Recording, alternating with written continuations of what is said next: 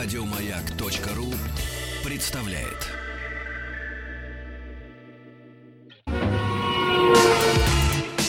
Главная автомобильная передача страны. Ассамблея автомобилистов. Добрый вечер, добрый пятничный вечер. Как обычно в это время мы говорим про автомобили, летом мы говорим про автомобильные путешествия. У микрофона Александр Пикуленко. И хочу с вами поделиться очень интересными наблюдениями. Э, туризм при советской власти автомобильный у нас был всегда. Особенно он полыхнул после появления такого замечательного фильма, как «Три плюс два». И чаще всего, так как инфраструктура была не богата, чаще всего человек, покупающий автомобиль, он отправлялся в дальнюю дорогу. Это было связано с большим количеством приключений. И вот э, я решил проехать по одному очень интересному маршруту, куда направлялись самые продвинутые советские автомобилисты. Скажем так, 69 год, полвека тому назад. В 69 году советская промышленность, напрягшая все силы, я не знаю, сколько сделала танков, это секретная информация, но автомобилей она сделала всего 293 500. Из этих 293 тысяч на долю владельцев-частников, как тогда их называли, досталось около 100 тысяч. Причем давайте вспомним производственные мощности наших великих автомобильных заводов. Горьковский автозавод, лидер автопрома. 75 тысяч «Волк» он делал на протяжении очень долгого количества лет. Понятно, что «Волга» на розничном рынке, то есть попадающая в частные руки, занимала примерно полтора процента от этих 75 тысяч. Два завода делали москвичи. 69 год. Московский завод работает в три смены. Шесть дней в неделю. С трудом напрягшись, выпускает 120 тысяч. 55% отправляет на экспорт. В розничную продажу попадает 67 тысяч москвичей. Ижевский завод только встает на ноги. Оборонщики, Куя Металл, ничего у них не куется, сделают мало пока. Ну и, конечно, наш самый большой гигант – это Запорожский автомобильный завод. Напрягая все, может быть, запорожцы когда-то и были крепкими ребятами, но в 1969 году Запорожский завод – существо хилое, готовящееся к переходу на новую модель, потихонечку осваивающее, вместо Горбатова появился ушастый. Ну, так было. Поэтому человек, обладающий автомобилем, это был человек продвинутый, готовый на то, чтобы преодолевать. Начиная от отсутствия номеров частных серий, заканчивая отсутствием шиномонтажа в дороге. И для таких людей поездка чаще всего, ну, сначала пробовали где-нибудь поближе. Ну, вот. А потом отправлялись посмотреть, как живет чуждый нам мир Прибалтики. Ведь поездка в Прибалтику 50 лет тому назад, она была как будто сейчас выехать в Европу. Потому что жили они с нами тогда еще немного, и там было как-то все по-другому. И говорили по-другому. Причем, когда ты приезжаешь в Среднюю Азию, там тоже говорят по-другому. Но это не вызывало таких вот ощущений, что ты за границей. А когда ты приезжал в Эстонию, это было такое вот поездка, о которой можно было потом долго говорить. 69 год. Преддверие большого качественного скачка. Э, народ с интересом ждет новый автомобиль, потому что в апреле 70-го, полвека тому назад, начнется выпуск ВАЗ-2101. Пока эти машины вызывают не такой ажиотажный интерес, потому что по всему Советскому Союзу бегают опытные образцы, проезжая. Но еще реально конвейер не работает. Поэтому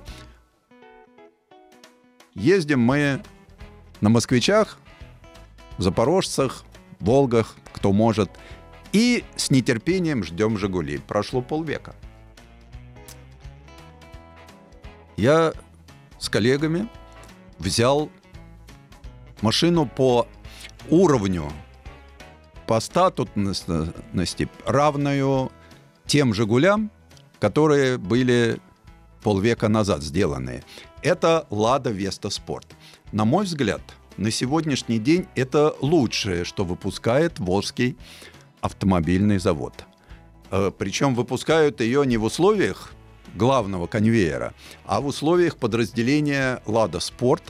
В этом автомобиле, чтобы было понятно, более 200 деталей оригинальных. Э, смотрится автомобиль, причем у меня была машина цвета тайфун, даже цвет так вызывающий, э, вот, с красными вставками. Машина низкая при общем изобилии приподнятых на цыпочке кроссоверов. Обратная ситуация. Машина опущена. Э, с двигателем 145 лошадиных сил. С пятиступенчатой, неплохо работающей коробкой. По крайней мере, всегда подвывающие коробки волжских автомобилей, э, в данном случае все работало. Э, добротно собрано по шумоизоляции, по антуражу и с очень удобными сиденьями. Все, кто ездил по эти полвека на «Жигулях», всегда знают, что вы сидите Ноги у вас под одним углом, а руки у вас под другим углом. И вы вот так слегка себя завинчиваете в винтик такой. А, здесь уже все очень современно. Плотный руль такой ухватистой, а, изобилие приборов, есть даже мультимедиа. А, ну, понятно, что это мультимедиа, это вещь в себе, оставим ее, на такой машине надо слушать двигатель, смотреть на дорогу. Вот. Прекрасная панель с отманикюренными стрелками. То есть э, яркость лака, по которой покрыты все позиции на панели, меня сначала умилило, а потом я понял, что мне неудобно видеть тахометр, бликует. А на такой машине тахометр важнее, чем спидометр, потому что отсекает где-то на 6200, и, в общем-то, к этому надо готовиться, потому что так как машина все-таки провокатор, и машина, которая может так метров 5-7 буксовать колесами на светофоре, взвизгивая ими, я э, вот такие вещи, конечно, в силу возраста не практикую, но попробовать все-таки хотелось, потому что э, приехав на хорошие дорожки, приехав в Прибалтику, там дорожки с хорошими поворотами, трехмерные, где трамплины, чередующиеся правые и левые повороты, где можно с местными, которые уже смотрят на автомобиль, местная молодежь на автомобиль «Лада», смотрит так же, как смотрят там на «Опеле», на «Фольксвагены», э, на «Сиаты», то есть для них, для них это что-то не совсем известное, потому что они заходят, видят ладью, не понимают, что это такое, потом они «Лада», а, Лада. У них начинаются какие-то... Э, такой процесс мышления. Это особенно заметно на эстонцах. Потом он читает «Веста» и смотрит, а что есть Веста? То есть уже молодое поколение, оно с этими машинами сталкивается с теми, на которых написано в основном «Жигули» и «Нива», и то в музее. Потому что, вот. Но, что интересно, э, когда едешь по Эстонии, э, по Латвии, по Литве, я обратил внимание, что не очень много туристов из России. Э, как-то ну, раньше люди ехали, как я уже говорил, попить в Таллине хорошего кофе, да, э, пойти в неплохое кафе где-нибудь в Риге, да, поесть цепелинов в Литве. Сейчас туристов очень много, но в основном это Европа, В основном, там, скажем, приходят паромы, приходят круизники в Таллинский порт. Это зрелище, которым стоит любоваться. Тем более, что мы знаем там некоторые места. Сейчас вот, опять же, за полвека изменилось информационное поле. Раньше, когда ты отправлялся, э, ты общался с людьми такими же фанатиками, как ты сам. И тебе рассказывали, вот ты знаешь, ты проезжаешь от Нарвы, ну, от Ивангорода, вот выезжаешь на побережье, там вот 5 километров проезжаешь там за деревеньку, вот есть такой съездик, и там, там дюны, сосны. Я приехал по старой памяти. Я съехал. Дюны, сосны. Чистенько. Грибок стоит. Ящичек для мусора стоит. В кустиках даже туалет стоит. То есть благообразили все. Все тоже ну, в меру ласковое Балтийское море, все тот же Крапесок, все те же это сосны. Понятно, все э, знают прибалтийские пейзажи. Кто не знает, настоятельно рекомендую. Потому что после пересечения границы ты попадаешь в несколько иное измерение времени. Куда-то исчезают мажоры. То есть горячие эстонские парни – они такие же стали, как и финские горячие парни. Не гоняют. Ну, не гоняют и все. Все едут ровненько. И поэтому эти километры... Не... Про... Проездив неделю, я ни разу не увидел, что кто-то проехал по обочине. Я ни разу не увидел, что уходящий в точку БМВ. Да, есть БМВ, но в точку не уходят. Медленно обгоняют и продолжается это все так, движение. Ну, когда надоело, надоело чей-то там зад, его обгоняют, ну что, просто изменилась немножко картинка впереди. Инфраструктура вся сейчас для путешественника это полная радость. Вернемся на полвека назад. Ты приезжаешь, что было? Был кемпинг с деревянными домиками, куда можно было, конечно, попасть, но не всем. Я уж не говорю о том, что в гостиницу попасть нельзя было. Но было много диких стоянок. Было много диких туристов. Вот то, что исчезло полностью, это дикие стоянки. Я спросил местных, они говорят, ну зачем нам дикари? Все должно быть организовано. Пожалуйста, вот за деньги настроили всего от э, самого дешевого, где ты можешь приехать со своим автомобилем, с палаткой, но душ будет, туалет будет, покормят утром, покормят вечером.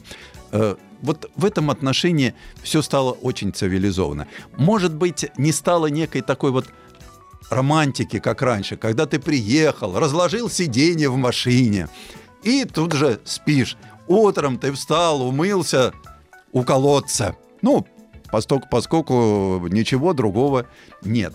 Э, и поехал искать, где птичью покушать. Вот. Сейчас на взморье очень много хороших комплексов на, на любой вкус.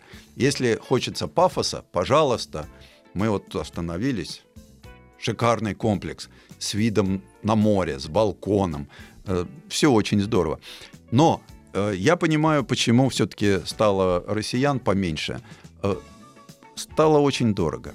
При таком курсе евро действительно это дорого.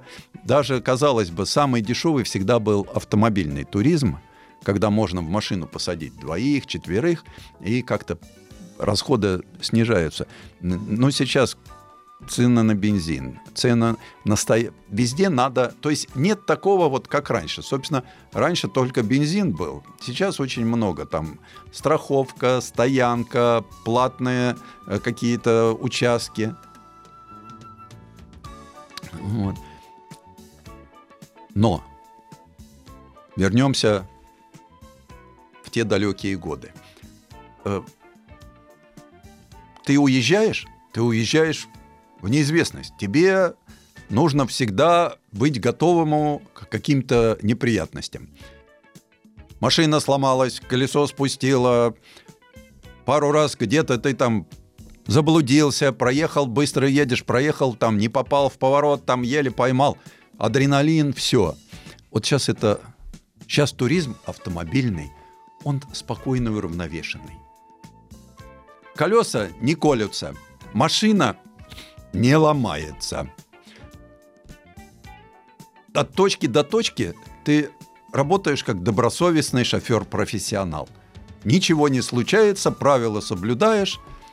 Ну, в общем, нет вот такой вот дикости автомобильной, легкости в достижении результата поражают э, насквозь, постольку, поскольку теряется чувство поглощения неизведанного. И адреналинность, конечно, стихает. Потому что раньше ты должен был все решать сам. Сломалась машина, ты должен решить. Сейчас тебе приедет эвакуатор, да? Вот, сейчас не взял с собой воду, будешь долго искать, где хороший там колодец. Э, там, где можно покушать, все знали наперечет, что вот. Здесь хороший автомобиль, удобный в езде. Э, вот, скажем, в городской езде машина специфичная. Она действительно э, такая для горячих парней. Потому что если вы такую купили только потому, что она вам понравилась, не надо, вы будете очень разочарованы. Если вы не умеете крутить двигатель, трогаться с 2000 оборотов и держать его в узком рабочем диапазоне, вы разочаруетесь. Потому что здесь большие обороты, причем педаль сцепления длинноходная, ты набираешь обороты, резко трогаешься с места – и до следующего светофора долетаешь за 10 секунд. Главная автомобильная передача страны. Ассамблея автомобилистов. Итак, мы продолжаем наше путешествие. И вот, э, покатавшись по славным дорожкам, приехали на автомобиле в город, я еще раз хочу вернуться. Ведь э, когда появились 50 лет тому назад автомобиль ВАЗ-2101, у него там мощности было сколько? 60 лошадиных сил и четырехступенчатая коробочка. То есть, а сейчас у тебя пятиступенчатая коробка, 140 лошадиных сил, отменная динамика и отменные тормоза. Поэтому э, она проглатывает как пылесос мусор ты нажимаешь на газ, быстренько обогнал и умещаешься вот этот узкий диапазон, который тебе разрешен по скорости. Это очень важно. То есть мотор, коробка, ладно, но какие на Ладе Вести Спорт отменные тормоза? Я уже давно не видел такой настроечки. И единственное, что да, поскрипывают колодки. Колодки подобран материал, чтобы выдерживало такие интенсивные торможения. Ну, да, поскрипывают. Это плата за интенсивность и за то, что они не нагреваются. Попав в Таллин, в Таллине много, вообще в Прибалтике, в старых городах, очень много булыжничка. И я вот ожидал, что когда садишься в Ладу Весту Спорт, у нее зажатая подвеска, у нее уменьшен клиренс, и она такая спортивная, ты в ней слегка покачиваешься. Так вот, насколько упруга, это очень похоже на теннисный мячик.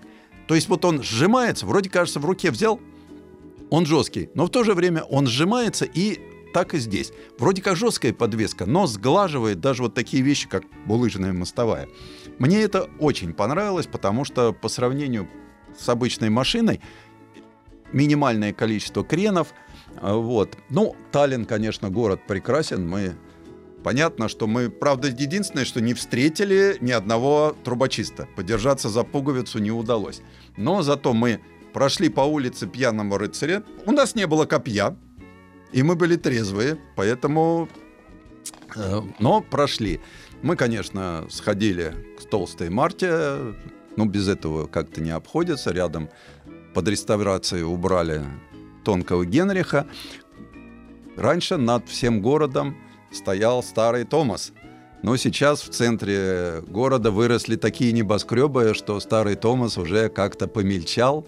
Э, но все равно вот настроение города, оно никуда не делось. Вот это очарование старого Таллина э, очень приятное, очень впечатляющее, очень необычное для нас, потому что это все-таки другая культура, И мы к этому как-то вот воспринимаем это не совсем по-нашему.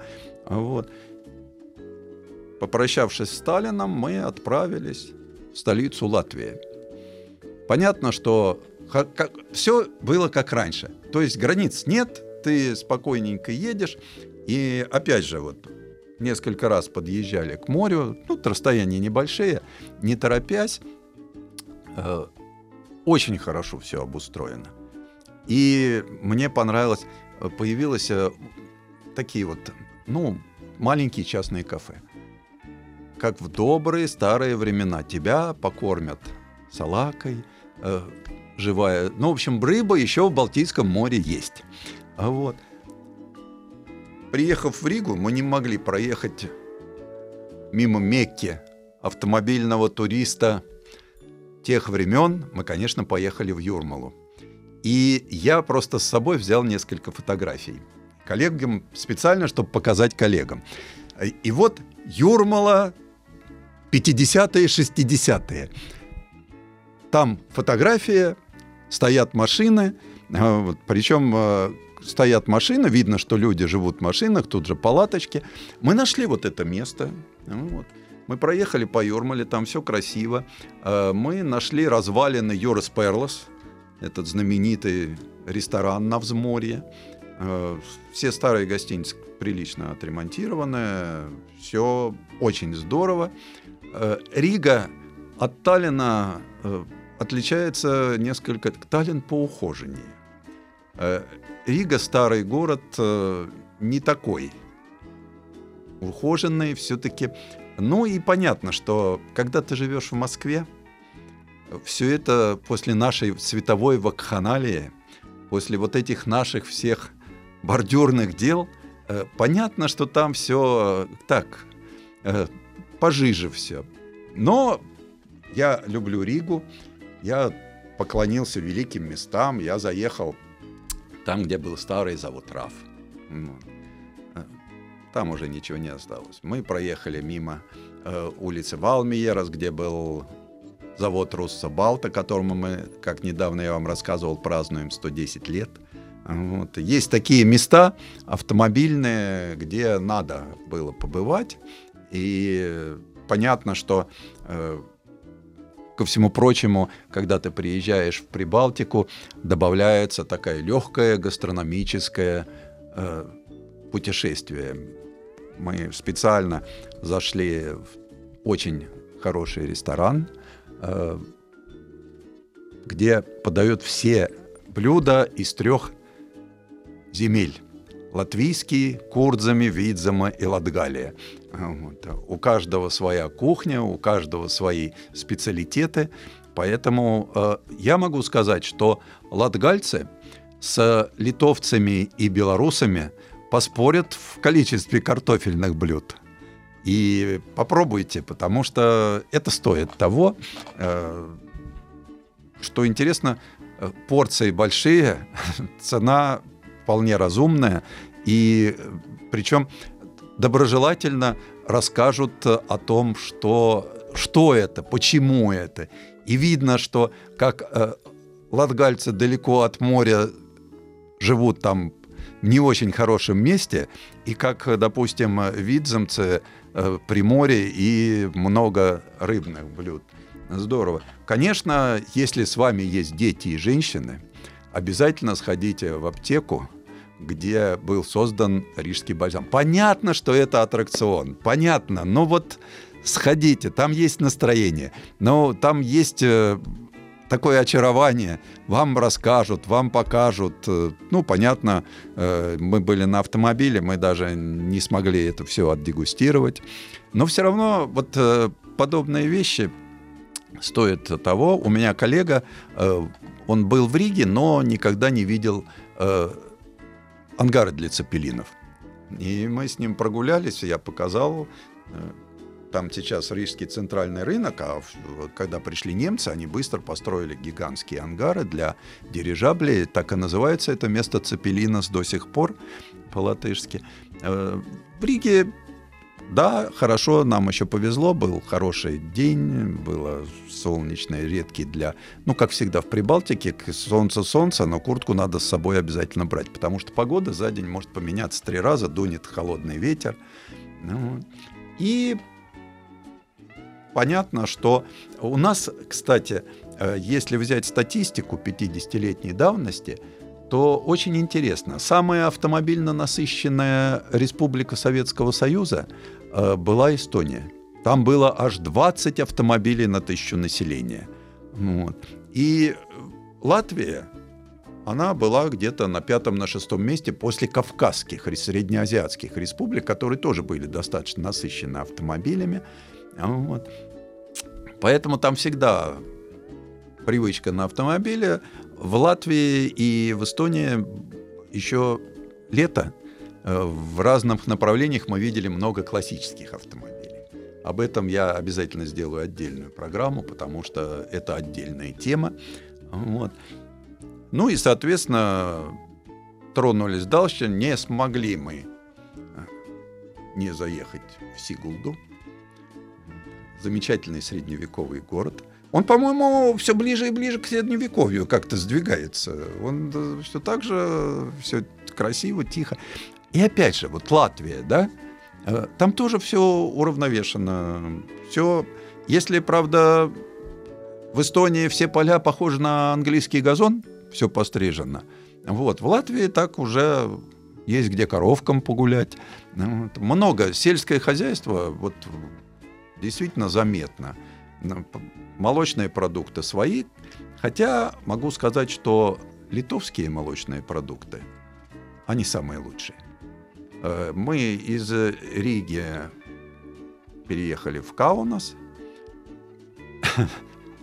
В Каунасе, э, опять же, вот э, если в Риге ты уже как-то видишь, что там много русской речи, там все, то в Каунасе уже русскую речь ты мы там немножко заблудились, нам надо было спросить, и мы прислушивались. Ага, вот люди говорят по-русски, а скажите нам, пожалуйста. Потому что э, основная масса... Ну и мы попали в большой праздник как раз в этот день, э, выдавали дипломы выпускникам.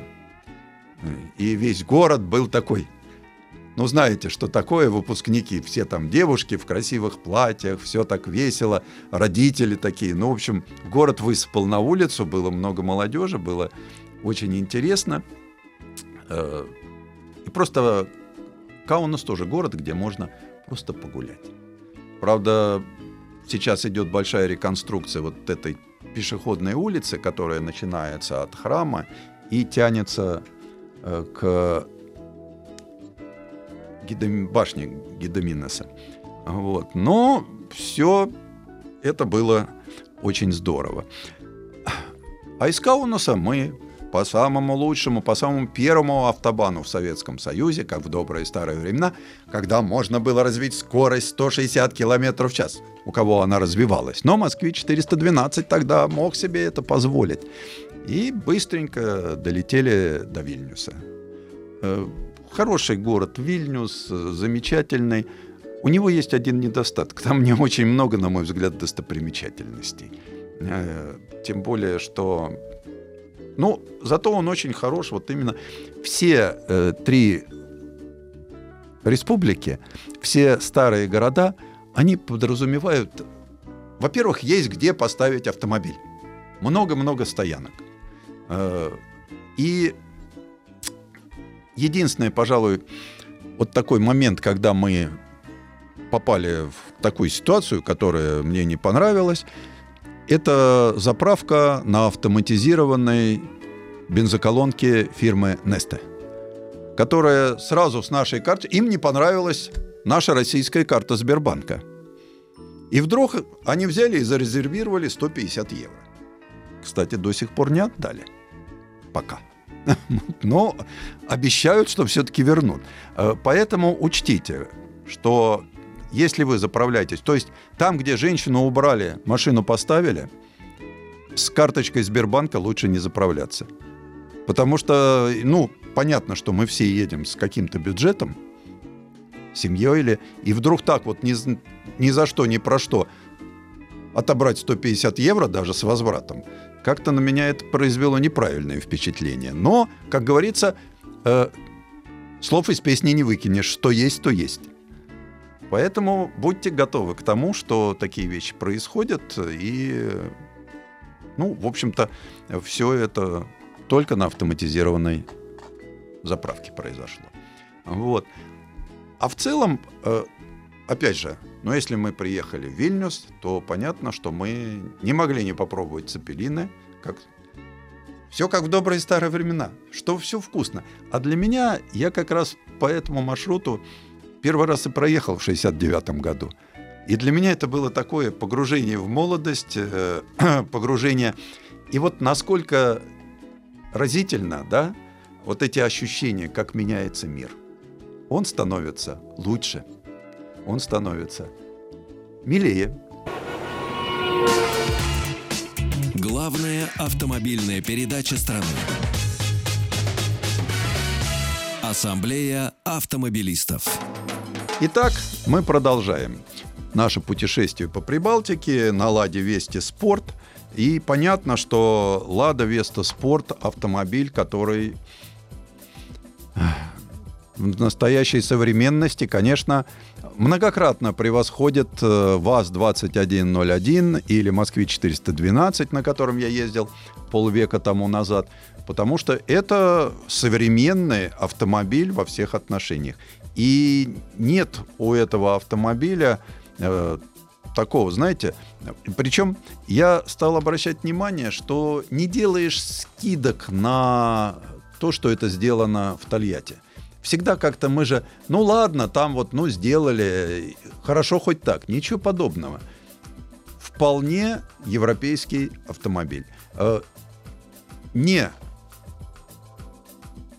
скажем так, горячий хэтчбэк от, отточенный, э, потому что мне бы, конечно, хотелось если бы такую машину бы я взял себе, но в силу возраста, наверное, уже не нужно я бы поменял резину. Хотя там стоит континенталь, вполне пристойный с точки зрения цеплючести, но я бы взял что-нибудь э, поспортивнее. Наверное бы, наверное бы, я бы еще бы повозился с мотором. Потому что вот сразу хочется 2 литра. Сразу хочется...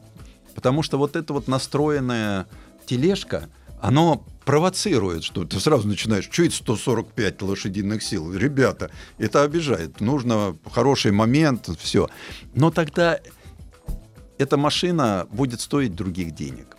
Шестиступенчатая коробка просится, потому что ну, сейчас вот на трассу ты выезжаешь, машина, работающая в узком диапазоне мотора, так и просится, вот дайте мне шестую передачу. Но я понимаю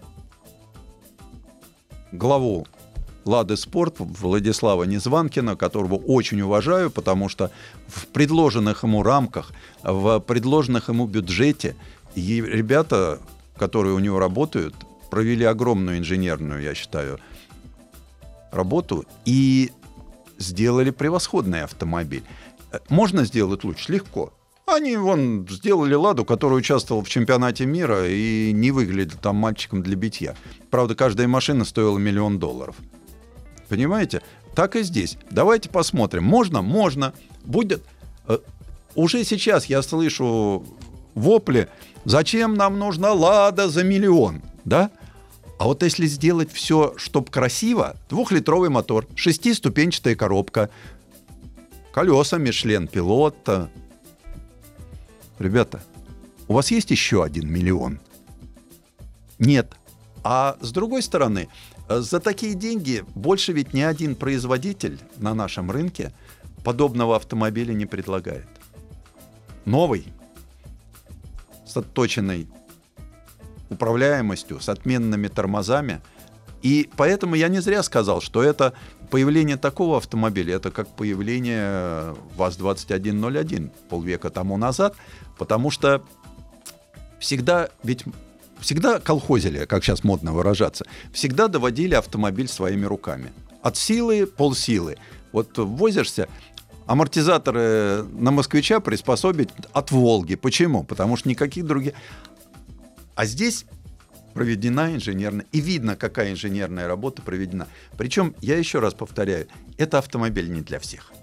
Это автомобиль нишевый. Это автомобиль для тех, кто умеет ездить быстро. Если вы не влетаете в поворот на скорости большой, то лучше не нужен вам такой автомобиль. Хотя четырехдверный седан совсем, большой багажник, заднее сиденье, все очень удобно, все очень хорошо. И, наконец-то, я порадовался за очень удобное сиденье. Потому что, проехав три с половиной тысячи километров, я понял, что, ну, старая спина не болела. То есть ты отъезжаешь день, и тебе становится хорошо. Вот это считаю большой заслугой. А все остальное, ну, извините, все по кошельку. По-другому не бывает. Потому что по-другому хотите, чтобы еще круче. Пожалуйста. Есть у вас лишних парочку миллионов еще. За 3 миллиона вам подберут другой автомобиль, который, наверное, будет лучше, чем «Лада». Но здесь э, еще чем удобно, тем, что на этом автомобиле хорошо ездить он доставляет удовольствие. Поэтому, ну что ж, мы завершаем нашу программу. В следующую пятницу мы встретимся. А то те, кто живут в Новосибирске и хотят встретиться с нами пораньше, пожалуйста, в дилерском центре встреча с 18 до 19 30 числа. Буду вас ждать. Приходите. Еще больше подкастов на радиомаяк.ру